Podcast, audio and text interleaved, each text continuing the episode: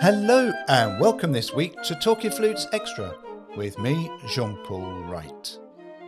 As usual, a huge shout out to our wonderful podcast sponsors, TJ Flutes, who continue to support Claire and I with these weekly pods. You can follow them on socials at TJ Flutes and also via the web on tjflutes.com. When we asked for ideas about future guests at the back end of last year, one of the suggestions particularly stood out, as it wasn't about inviting a certain flute player on.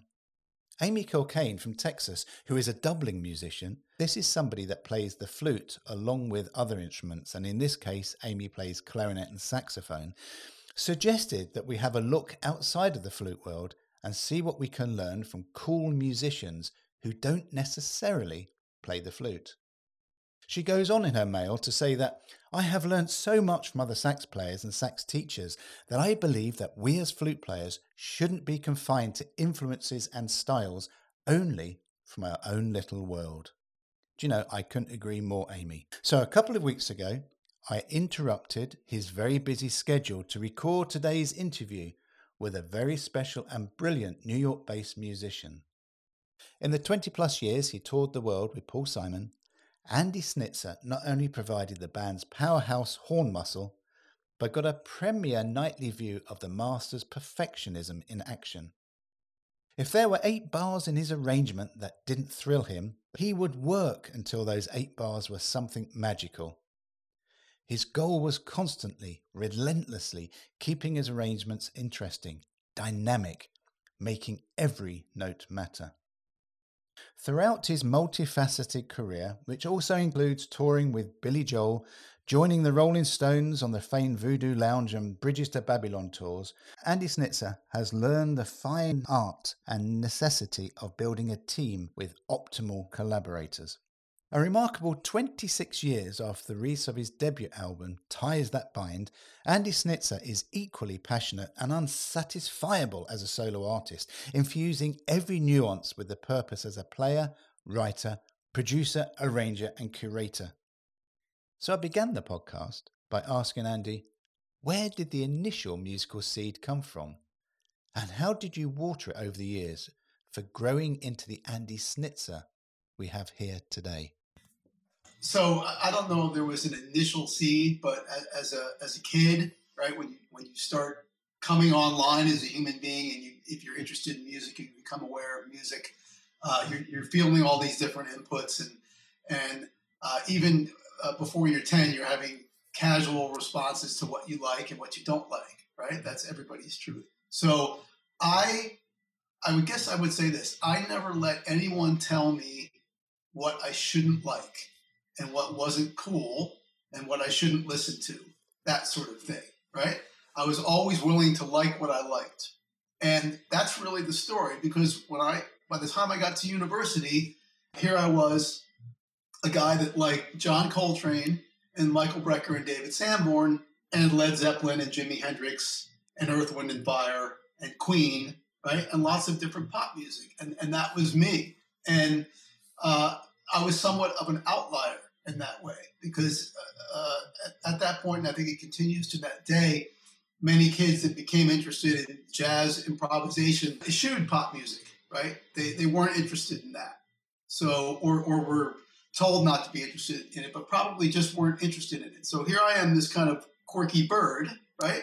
And I never let anyone talk me out of it. I never let anyone tell me that that I couldn't do this or that, or like this or that, or listen to this or that. And so those inputs made me. They enabled me to fashion a sound and a style based on my influences that sounds right in rock and pop. So sure, I can play jazz. Sure, I can improvise. If you give me giant steps, I'll, I'll play choruses over it. If you give me a standard tune, I'll play the two five ones and play lots of fancy stuff over it. Right? But that's not what the world identifies me as the import of me right? The importance of me, the, the power of me is in this intersection of jazz and rock and pop. So it all came, the initial seed is being willing to like what you like no matter what it is, right? So uh, that, that I think that's the answer to that. Don't let anyone tell you what not to like or what not to do. And your seed comes from that. God, what a fantastic mantra that is. And okay. such such you must have been such a strong person at a young age to not be to in, be influenced to move along one certain line with all your buddies. You know, it, I was kind of uh, polite and I don't, want to say shy, but I wasn't like like this sort of like giant personality, like like spewing this from the rooftop. It's just kind of what I did. You know, it's just kind of what I did and how I acted and how I pursued my study. Meaning, sure, I love Charlie Parker. I checked it out, right? And I transcribed some solos and I, and I studied the Omnibook, right? But I knew that wasn't my truth. That wasn't where I was headed to be a neoclassicist, right? So I didn't spend as much time on that as some other people did, right? And an observer of that might have said, oh, well, this young man is not serious about his study. When, when in fact, I'm just making choices, right? About where I'm going to allocate my time, about what's really resonating with me. Again, a really important message and vibe to any musician out there is just find out what's important to you and you make those choices rather than others make the choices for you. Right. So I mean, this dovetails into another question on the list. But when people say, "Well, how did you get that style? How did you get that mm. identifiable sound?" and it's the same kind of answer, right? Like if I'm if I'm in my early 20s or late teens and I'm playing in a rock band or I'm, I'm playing in, in some sort of electric ensemble, what I'm thinking is I don't fit here, right? I need I need my sound isn't right. I need to I need to change it right? I don't, my inflection set, I, it doesn't, it's not resonating. It doesn't feel right, right? So being willing to take yourself to task in those ways and respond, not get a mouth, change your mouthpiece or anything like that. Just kind of like, will it to be your brain, your psyche, your body, your instrument, find a way to make a sound that fits better, right? Find a way to get to play ideas and, and nuances and, and uh, inflection sets that fit better in the music that you're playing. So you're being your own self-critic, aren't you, in that situation? Like crazy. And that that's the other thing, right? So if you're gonna if you're gonna improvise, right, you're gonna wade into these waters. Um, you you on the one hand have to be sort of like sturdy and bulletproof, and on the other hand, you have to be relentless in your self-critique. And that that's that's the only way you're gonna push through and and find something that's actually yours right? A little a little slice of this that's yours.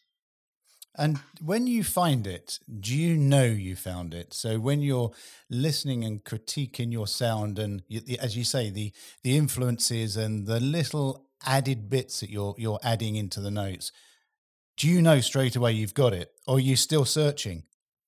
Well no, i mean even to this day when i when i record like I'm, I'm right in the middle of a new record now and and I can do this when I when I play, right? And I listen back to what I've recorded. At this point, I instantly know if I like that or I don't like that. I, I have to play that phrase again. I have to keep working on it. There's something about the nuance, right? Something about the way I've I've, I've done a little thing or tossed off a note or what, whatever it is, right? I have perfect, at, at this point, I have perfect radar on what is right for me, what resonates with me, for me that that took a while, right? But at the same time, people will say to me, "I heard you when you were still in your 20s, and even then, you had your sound, you had your style." So that that that's a bit of luck, and also part of the the way I was going at it, right? You take these influences, listen to no one, and please yourself, right? Attempt to please yourself, and be and be critical, be hypercritical right? Like it's your voice when I play the saxophone and I improvise, when I play a melody, right? It's it's my voice, which I, have been working on for decades now, right? So it's it's different than um, I think it's because I've only done this, I haven't done the other. It's different than becoming a very very high level orchestral player, right? Where it's it's not about the individuality. It's not about your personal voice in terms of inflections, right? Or things you do with notes, right? It's it's and you'll tell me more about this, but um, it, it, it's it's about and not that it's not that it's only about uh, imitation and mechanics and in, an already delineated style, right? But but it's it's not about those things. I don't think, right? So the improvising thing is 100% about that. Like, what is your true voice when you play and, and you express, right? Are you connecting with your true elemental output as if you were singing into the room, even if you're not a singer, right? The way you would sing a line, the way you would sing a melody or phrase it, right? Are you getting that out of your instrument in a powerful way? So it's it's easy for me to ramble, so rope me in. So you're in the middle of writing a new album. You yeah. you're obviously here in your mind in your mind's eye or mind's ear the line that you're wanting to play. When you right. get into the studio and you play it, and then you listen to it back and you say you know immediately that there's a nuance that isn't there or is there that shouldn't be there. Right. When right. you go back and re-record, that moment in time is that moment in time, isn't it? So are you the perfectionist that will listen to it and say, mm, or yeah, okay, where's the point that you let go and say, yeah, that track's done? So, so I'll sit here, right? And, and at this point, it, it doesn't take days and days of, re, of coming back to it, right? I'll, you know, I've got the track worked out and I'm coming to play the saxophone for the first time on it. I've got the idea of the melody in my head and I start to play it. And sort of on a very elemental level, I'll immediately say, "Oh, yeah, I like I like the melody, but but that's you know that first recording that's not it." I don't say to myself, "Well, it needs to be this, or it needs to be that, or it needs to be the other thing." Right? I just say no, and then I keep and then I play it again, and my mind and my body, right, and everything about me physically and emotionally and mentally makes it happen points me in the right direction. And then maybe two or three or four passes later, I'm starting to get very close to something that just pleases me when I listen to it. Do you know what I mean? I so, do. You're not conf- you're not confined by construct, which is that the physical note, because you you just go back in and you've got the freedom, both mentally and physically, to do it again. And your voice yeah. your voice would be very different, wouldn't it? Yes, and and so the, the main thing is like I'm I'm gonna record it. I'm gonna do it again until when I hit that space bar and it plays back. So it's me now as listener, right? Not as player, not as engineer, not as producer, not as author of the song, composer of the song. Me as a listener, like I was when I was 14, right? It's, does that move me, right? Does that does that feel good? Does that do something for me, or does it not do something for me? And if it doesn't, whether even if it's perfectly in tune and in time and blah blah blah, if, it, if it's not doing something for me, it's not moving me, back we go. It's kind of like that. I, spent all this time coming to understand what my voice means, what it feels like. And after all that time, I have very good ability to know when I've done that or not. But it took a long time, right? It took a long time to get to this point. So to, to fall back, if you're interested in this, just right away, right, start considering the idea that this is your voice, even if you're a beginning improviser. You immediately you have to start thinking about your expression, right? Not the expression and vocabulary of your heroes, which you're going to imitate and learn in your journey, right? But the end game is your expression. Does that make sense? The end game yeah. is not the end game is not to be the most unbelievable imitator of Mike Brecker that the earth has. It's not right. That's amazing, but that's not an that's not an end game, right? That's not that's not a true artistic search because he was already here. He already did that. You you have to find whatever it is that's yours. It won't be as powerful as Mike Brecker. It won't be, you know, but but but but it will be yours, right? And in other ways, in smaller ways, it, it can be very powerful and maybe just as powerful for a, a, certain listener. And that's what I've also come to understand is that, you know, I'll never see myself as anything compared to that guy, to Mike, for instance, right? I do understand that by this pursuit, right, of my individuality and my voice, I've actually been able to reach people as me, as a player, improviser, and composer. And those people may not be aware of Mike Brecker, may not care, or whatever. Or, or, maybe they're saxophone players and they are aware of all that, but they still they come to me and they say, "You're the guy, when I hear you, I hear all the things that I like.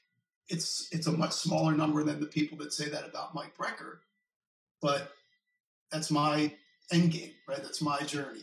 Start right away. Start right away thinking about just considering the idea that this is your expression, no one else's. Anyway, what I'm really keen and what's really powerfully coming over, Andy, is and I don't think flute players, I know we're talking flute players now, don't necessarily look to create their own voice. They go along this very set route that is built around what their teachers have, have learnt to teach, and it's very structured. And you play the Mozarts, the Bach, and then you may play some contemporary music. But very rarely do you get the opportunity or have that burning desire to actually find your own voice. As you said earlier, trouble with that is you then potentially become a clone or you just get lost in the fog of these hundreds of thousands of flute players. The importance of creating, well, no, not creating, of finding your voice is probably the most important thing as a musician. And you've sort of demonstrated already that everything that you've grown up about is unlocking your voice, finding it and unlocking it. Right. right. And you'll tell me have, uh, given what you've said, I'm going to, I'll guess that the greatest flute, those regarded as the most important flute players in history, right, are identifiable. Yes. Immediately. yes. Even, even within that realm of classical music where you're not improvising, you're playing repertoire, you're playing parts. The people that are regarded as the highest people ever, yeah. right? They have somehow they have their voice. They do. And that's part of why they're regarded so highly. Yeah. Right. And even if they had all that technical expertise and, and, and blazing virtuosity, without that other thing that somehow makes them them, their sound, something about their style, something about the way they do things that, that people go, boom, right? You don't get to be in that league of greats, right, without having that as part of you. So, sure, classical flute players, the expression idea and then the improvising idea are kind of like separate separate things, you know, heading to the same destination. We're, we're kind of talking about two things at once. I mean, uh, attempting to improvise for people that don't improvise, that have only played parts, right? Just allowing yourself the freedom to pick up your instrument and just play some notes, right? Just play, just make a melody, just mess around. Probably won't get to all these questions, but we're going through some of them as we speak. And we're talking about you know, how do you improvise and how do you approach that? What is that? The first thing is, if you're not an improviser, get comfortable with the idea of just picking up your instrument and playing it. Not you're not reading music, you're not reading a part. You just pick it up and you play. Loosen up to that. Get familiar with that with that feeling, with that concept. Then when you talk about actual improvising, I mean, particularly in jazz, where, where the harmony is more challenging, as the, as the harmony gets more and more challenging, you have to know more about chords and scales, right? And how to voice lead through changes. And that, that that's all very complicated in a way, right? It, it takes years to get comfortable with. But but most people don't even get comfortable with the first part, which is just play your instrument. Pick it up and play it. You know, and, and be comfortable doing that. Just pick it up and play it. What's interesting, Ali, is if, if, we've been, as flute players, we've been spoon fed the blobs on stick written on a piece of parchment. And then when we get to a place where, when we see jazz music and it's just got a an empty bar with a, a line in it, and you think, gosh, and it's just got a chord over the top. Oh right. my word, that's it. Bam, bam, bam, bam. It's ah. right. Well, I'm saying, like, even before you've approached any, the idea of harmony or the idea of vocabulary or the idea of, of listening to people that you like, which, which is a whole other big yeah. part of it. Even before any of that, can you pick your instrument up, play along with a backing track, and, and allow yourself, right, to do that and sound awkward and feel awkward and feel encumbered and, and do that every day or a couple days and press against that right? So you can start to feel more comfortable with the notion of it. Do you know what I mean? Yeah. Because all the chords and scales uh, uh, in the world, they won't mean anything until you've given yourself permission to start being free. Permission, you've given yourself permission to, to have that freedom to not read a part. One question here is when you are performing a very well known sax riff on a gig. That's a good question. Yeah. Can you really make it yours, or are you a prisoner of how people know it? Well, you, you have to make it yours, right? In, in some way.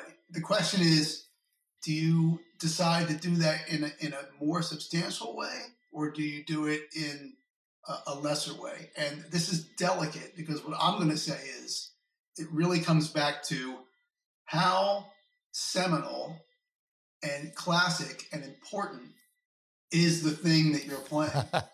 yeah. Right. And I'm not going to, so we won't give examples. Okay. So, so for instance, if I come, like, I'll just say this, if I, if I, Mike Brecker again, my, my, you know, my idol. Yeah. If I, if I come to the Still Crazy solo, which I played with Paul Simon for many, many years, I'm going to start that solo the same way he started it. Right. And, and really the, the overview of it is going to be the same as he did.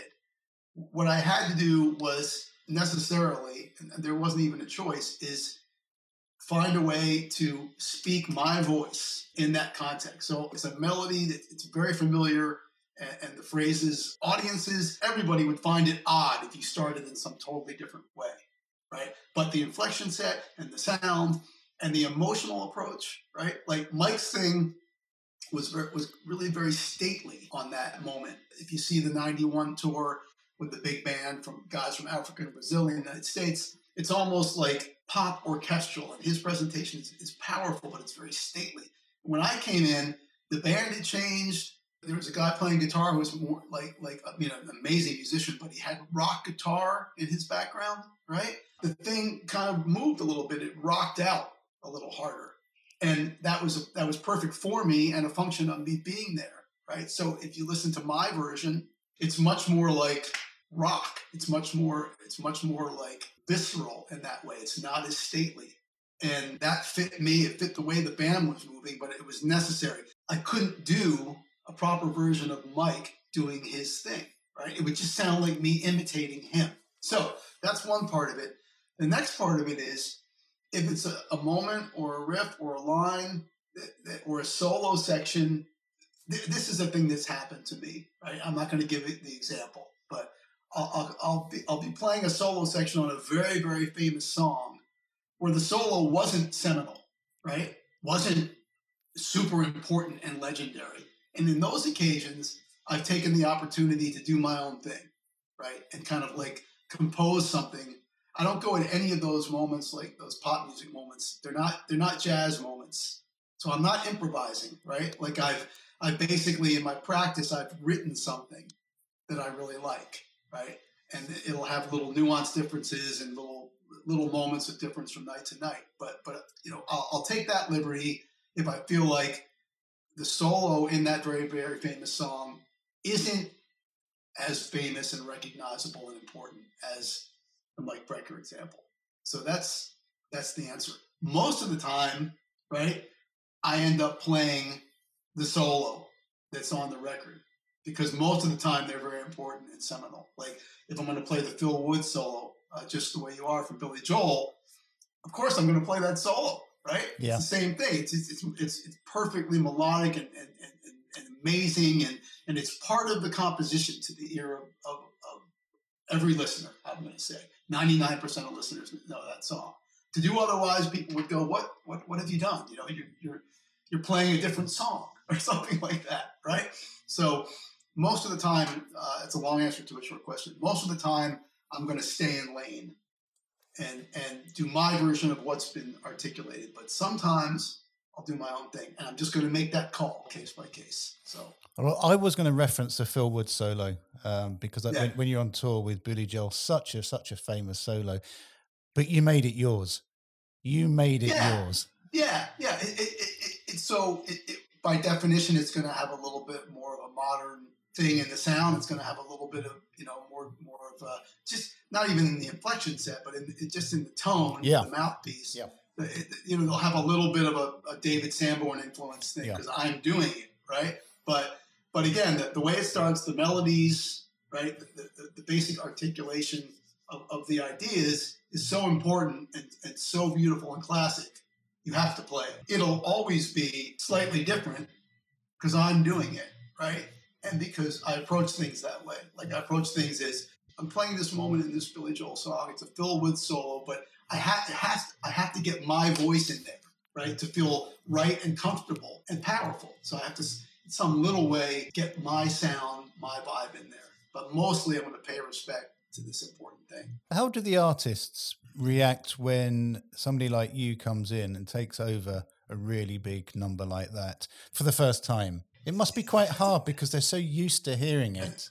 It's a good question. I mean, I think I think most of the time, like Paul, very artistic and very brilliant and very opinionated, right? All in good ways. He, he's also he's very wise. Like he never came to me. So when I first started, right, like the first rehearsal, the first day I played that solo, I'm still in process, and I was also younger when I started with Paul. I was in my late 30s, right? So I I, I wasn't as you know formed like bulletproof in those ways, right? I did I didn't have the same kind of like just you know straight confidence in these ways. But so in those first days of rehearsal, I probably didn't sound fully comfortable and fully powerful, the full good version of what it would become. And he never said anything. He never said a word because I think I think he knew that that was the process that was unfolding, right? And he knew that Mike Brecker had said, "This is the guy you should get." That was very wise. And within a certain period of time, I came to my view of it, right? But to answer your, your, your general question, you know, there was one night on, on the on the Rolling Stones, I didn't play the solos. Bobby Keys was still there, but there was one night that, that he got sick or something. He couldn't go up on stage. So they, they Mick Jagger came to me. They all kind of came around in a very worried way. Like, are you going to be okay? Can you do this? Can you play this solo? Right?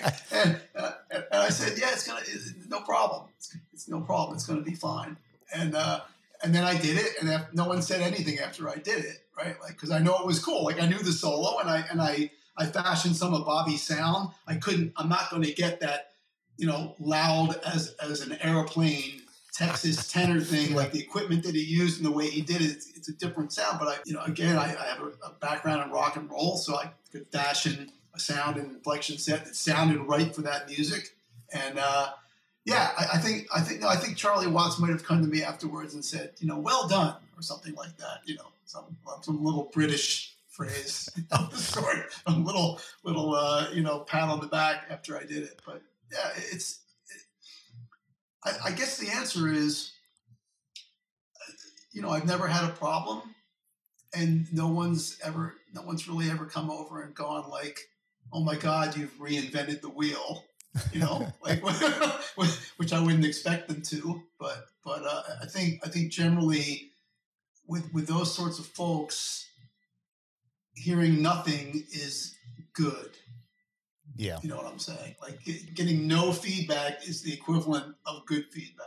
Yeah, I totally get that. And on the same vein, another one of the questions that were sent in was building solos that are cohesive and have direction yeah. because yeah. That, that's important to anybody that is that is getting this line where they have really they're in the front of the stage and that direction and the cohesive right. nature of where they where they're taking it because you don't want the sat nav right. to take you forward and then all the way back again do you right so this this is a question that goes to the fundamental of improvising you know, fun, fundamental ideas and the answer is so luckily, I always had, I was, I was given a melodic sense. Not, I certainly honed it and made it better and grew it, right? I always, from the, from the moments I was improvising, I, I always had the ability to kind of like make a statement, make a melodic statement, make a phrase statement, develop it, right? Just kind of keep keep composing, really, right, on the spot as, as you're improvising. And to a certain extent, that was a just a talent given, right? To another extent, it's back to that thing of the, the elemental expression. So I remember before I played the saxophone well at all, I remember being in my room and listening to some like David Bowie or, or some other uh, English rock band, right?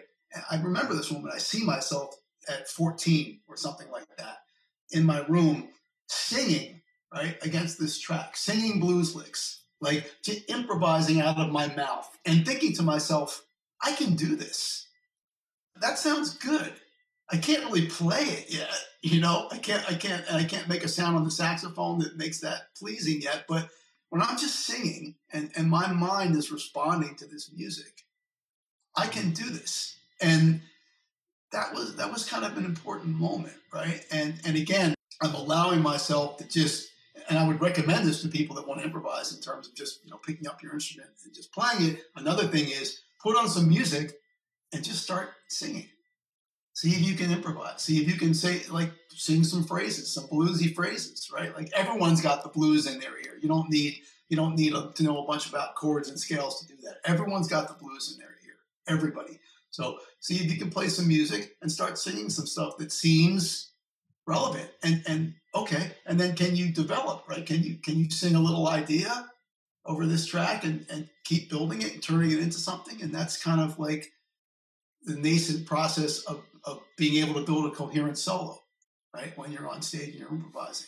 It's a good question, and I'd recommend that, right? Like if you've never if you've never expressed, let alone played, if you've never even expressed in these ways, start expressing. Put on some music, make sure no one can hear you, and uh, and start singing. so, I mean, you know, because whatever, if you're self conscious, I certainly was, right? Just start singing and, and see what kind of ideas come out of you. I've been lucky enough to know you for many years, Andy, and uh, you've always laughed at the fact that I've always told you I can't improvise, and you've basically said bullshit. Everyone can improvise. Well, cause, right, because you haven't. That's why you can't, because you've not tried. yeah, but you, you've you've just hit it on. Uh, as you were talking, I was bluesing it in over yeah. a song in my head. And I thought, yeah, you've actually got it. I don't have to play it first. I can just get the almost get the patterns and the vibe you shouldn't play it first because that, that like the, the most elemental expression of it is you and your voice. And even in your mind you don't even have to sing you just you just to hear it or hum it right? You put the instrument in the way before you're ready with that and, and now you've got like you've got several barriers all lined up at the same time I'm looking forward to hearing you improvise now that we've uh, yeah, well, I'll, I'll, I'll, start singing as soon as we um, finish this podcast. Get off the call, all right. Yeah, I'll, I'll get some Bowie out. That'd be interesting because that's one yeah, that's, that's yeah. quite hard to improvise over, actually, yeah. isn't it? Well, you know, I don't remember what it was, but Suffragette City era, something bluesy, right? Like like all the young dudes. Like there's so many examples where you could do that, or, or put on blues and then and sing some blues, right? I think you've cracked it. You know, I've i have turned into an old geezer, not been able to do it. But I think that one little phrase you've just put there about singing it. Wow, why didn't I think about that years ago? Gosh, the simplicity. Yeah, I think the reason that that memory of mine that I that you know you have those memories where you see you see yourself in place. They're photographs almost, right, of the moment and the place and where you were and what was happening. I have that about about thinking to myself, I can do this, right? I, I can I can do this. I can make up phrases and what I'm hearing and the ideas that I'm singing, they sound cool against this. Like I'm actually I actually can do this. That was the moment where I said, where I knew that I could do this. Anyway, Hey, hey, I'm quite pumped about this actually. Good, excellent. Andy, you're a multifaceted person. You didn't go straight into the music business. You're such a clever person. You did your MBA and went into what we would call the city, but you went into sort of finance, didn't you? The big world yeah, well, of finance. Look, look I mean, it, it's basically, uh, you know, I had my father was a, an attorney, right? Mm-hmm. So yeah, I come from a, a family with, with some kind of a you know professional class background, right, of that sort.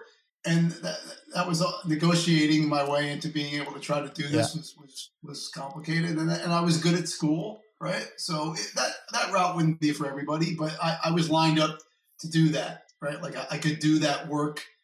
I'm not. I mean, getting an MBA was was was hard work, but I was I was I was in terms of the math and, and all that kind of stuff. I was set up to do it. So it, it was it was a hedge, right? It was a, it was a fail safe, and I've come to understand that that's also anything like that is person dependent. Mm-hmm. Like meaning, I was meant to have that. I was meant to be that guy that had a fail safe that was able to do it. There's lots of people that aren't meant to be that person. There's lots of people that are meant to quit college and jump off the cliff. Yeah. Right.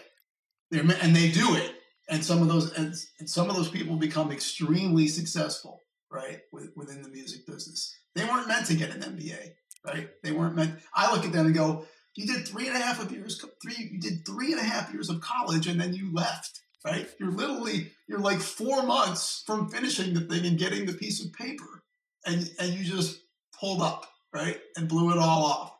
In my mind, that's insane. Like I, that's I would never in a million years do that, right? But another person somehow they're meant to do that, and it works. How would you recommend those that are looking down a different route? to take the chance, to create the chance, to create the opportunity, to go after it rather than sort of moan about not getting the breaks? I mean, it's different now than it was X decades ago, right? Because we didn't, there was no internet. But I'd still, there's one basic thesis which I think is the same. You do this as young as you can possibly do it, right? At some point, life intervenes, and you're not going to move to New York and pursue your dream, right? You you you can't because you got a family, right? Or, or there's just too many things now in terms of life that are in your way. So as young as you can do it, go to the center of these things. Go to a place where people are coming from all around the world to compete, to try to be part of this. New York, LA, Nashville, I think London is probably one also, right? I wouldn't be expert on where those places are in the world now, but of course, New York will always be one, right? So if, you want to try to be part of something like this in some way, as soon as you can, figure out how to go to that place and do whatever you have to do to be there, right? The caveat to that is there's another thing that you also have to do as young as you can do it, and that is practice like a madman, mm. right? Yeah. And hold yourself to task. And and so this advice is really only for young people. This is sort of doesn't even apply to anybody that's that's into adult life. But but it's my true answer you want to try to be very good as a young person. You want to have done serious study uh, on your instrument, and, and then you want to go to a place where people are coming, like I said, coming from around the world to compete and do this because you will you will meet all sorts of other young people like yourselves, right? You will have a commonality. You will become friends with them. You will hang out with them. You will go and play. You'll go to jam sessions, and you if you're powerful and those other people are powerful as young people, you will start to do things, right? Collectively, right? You'll get you'll get a break, something, and then you'll say to that where your break is, you'll say, "Hey, because everyone's always looking for young talent, right? They're looking for things that are new, and young talent is inexpensive, right? Mm-hmm. When it, when it's young, so everyone's always looking for that. So go to a place like that, you'll get a break another person will get a break, and you kind of all move up together. That's sort of what, what's happened, right? So I, I played with Chris Botti, who's a big trumpet mm. artist here in the States, and, and, and you know, in, in, other places in the world, of course. We met when we were 21. So I've done every kind of gig. I won't go into the gory details, but I've done every bottom of the barrel gig that you could do with that guy, right? And that's what happened he and I and other people like us, right? We, we met in New York at a very early age, and I played weddings and bar mitzvahs, right? I played in bars. Right? I did I, I did anything that someone would allow me to participate in, right? Pay me a little money, I'd come do it. And if you're if you're powerful, you have something about you that's powerful, you bubble up and, and Chris bubbles up and you know call him, call him, and all of a sudden it just, you know, it just goes like that. It keeps rising up. But if you don't go to a place like that, that can't happen. The caveat to that is now there's the internet. So I know in certain cases people have had success by being wherever and just going on the internet and being mind blowing, right? So uh, that so my, my tale of how you do it is necessarily the only one. Like all things, right? It's about human beings. It's about social social relationships, social business relationships. So you can go somewhere and come to know a lot of people that are similar to you in terms of your power, your young power, and what you're shooting for. That's the best way to do this. I could speak for hours with you, Andy. You you impart such wisdom that Amy, who asked, who recommended we speak to some cool dude, is exactly right. The angles you come in from are so different from the world in which I and other flute players live in. Sure. That we sure. can learn so much from, and we should be open to learning from other instrumentalists. So it's, it's come to mind uh, from Paul Simon. I know a flute player in New York named Alex Sopp, S O P P, who's super powerful, right? And, and I, I believe went to Juilliard. And so she's in that classical world, and she's super great and amazing. But she also sings, and she also writes music, and she has this kind of like fluid. I don't think she's an improviser per se, right? But but she's got this sort of fluid career that that is definitely in the classical world, right? In the modern classical world, she's definitely super known and important in that. But but it goes other places. So she's a person that did that study as an example, right? But had these other things that she was interested in that she allowed herself to be interested in. So she's having an interesting career, right? Because I would say she's absolutely great as classical flautist, but she's allowing herself to be interested in whatever she's interested in, and it's and so she ends up playing with Paul Simon, right, as part of a, a classical for for a couple tours, as part of a, a modern classical ensemble that he enlisted whatever else she's doing. She's doing things outside of the straight classical world that kind of reflect her talents and her interests and what she's allowing herself to be interested in. I think I just took you off course, but anyway. You, you didn't because you didn't because it's impossible to pre-see this podcast because there's so many salient points you've made, and I would recommend people because you've made so many to actually go back and listen to it and actually write notes down because if we don't, if we just listen and then we don't act, everything just sort of disappears. And then we end up moaning, oh, we can't improvise or there's no opportunities opening up for me. But go back and listen to what Andy's saying. He started in the school of hard knocks, as he said. Nothing was given to him on a plate. He's had to no, work damn hard for this. There, there's no there's no overnight success. And look, I positioned myself to be a competitor, mm-hmm. right? When I was 15, I practiced the saxophone endlessly right? Annoying my family and my neighbors to no end, I'm sure. But everyone was gracious and they let me do it, right? So by the time I was in my very early 20s, I could legit compete, maybe more than I even realized, right? Because you're insecure when you're young. So I positioned myself to be a competitor. And then I was willing to do whatever. And I had bits of good luck also, right? Which I would never discount. Mm-hmm. And, you know, I, I, I came to the game with a reasonable personality and, and, and professionalism, right? People also rate you on those kind of things. Are you showing up on time, right?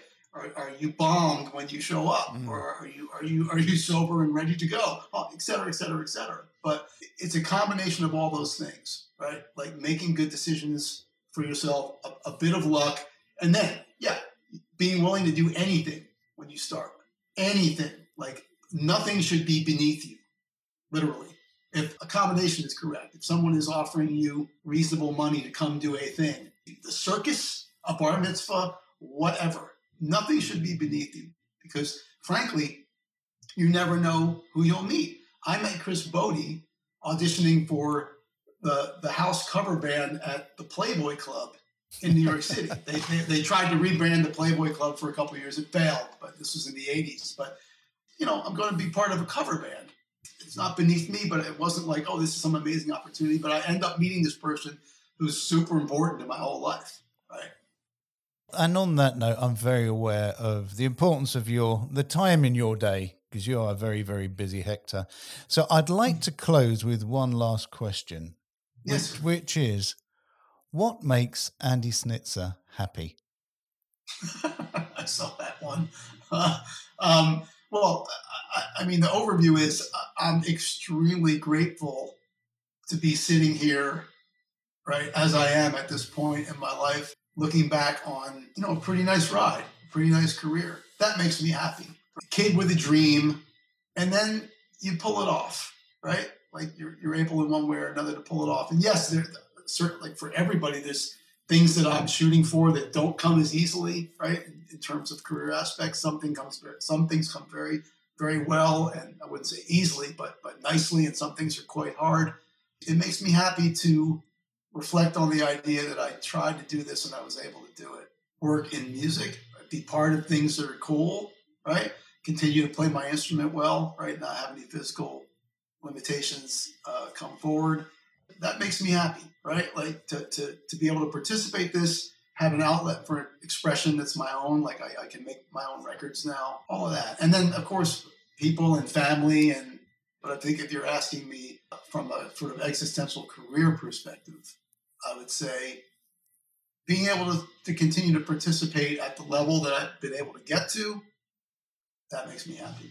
15 or 16 year old me would look at this and go, no way, man, no way, that, no way did that happen, right?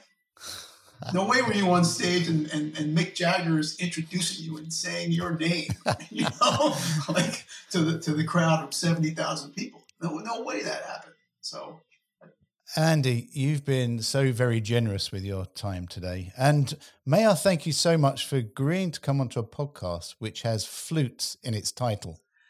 Well, it's my pleasure. And I, I, I'm going to just say that I'm glad that we didn't discuss my flute playing at all because that, that, that, that's my, and that's, I'll say one more thing about on, on that. I'm making fun of myself correctly, but, but that's, that's another part of, of the idea of just staying true to what, what's like what you feel inside of you. JP, I was never, never going to be a good doubler, right? I started on clarinet. So when I was 17 or 18, I was a very good clarinet player. I kind of let it tail off, but I've got, I still have the fundamentals of good sound on the clarinet and some technique. I am not meant to play the flute. I am certainly not meant to play the oboe. I could have spent all my life and all my practice hours and all my time right? Trying to be that person.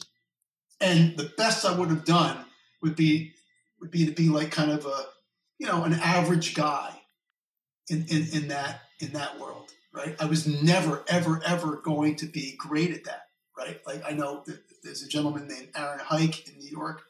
I met Aaron in my 20s, right? In his 20s, saxophone, clarinet, flute, and oboe, right? All at really good level. So that that opened my eyes to the idea that like, look, you just have to go with your strengths, man. You're if you were going to be that guy, right, at 24, you would be him. But you can't play the oboe, you can't play the flute, you can you play the clarinet, right? Look, look what look that's that's his gift, right? His hard work, but also to be able to do that at 24, play all those instruments at kind of a high level, right, in terms of the doubling world, professional level that's his road. It's not yours. So forget about that, man. Forget forget about trying to be a doubler. Like keep your clarinet, get a little flute together so when they want you for you on the saxophone and they need a couple little parts on some other instruments, you don't have to say no, right? But but past that, forget about that. And that was the right call. So whatever you feel like is your power, right?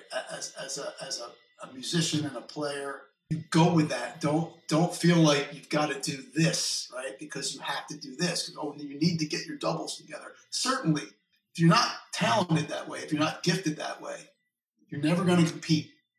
Well, yeah, as always, Andy, you're looking in good shape, and uh, yeah, thank thank you once again. And I'm up again next week with the latest happiness hypothesis, talking flutes bite-size episode. So until then, Wishing you a musically fulfilling week ahead, and may your improvisation take you north in direction. However, if you find yourself going south, then simply turn around. Goodbye. Thanks, Andy. Thank you. Thank you.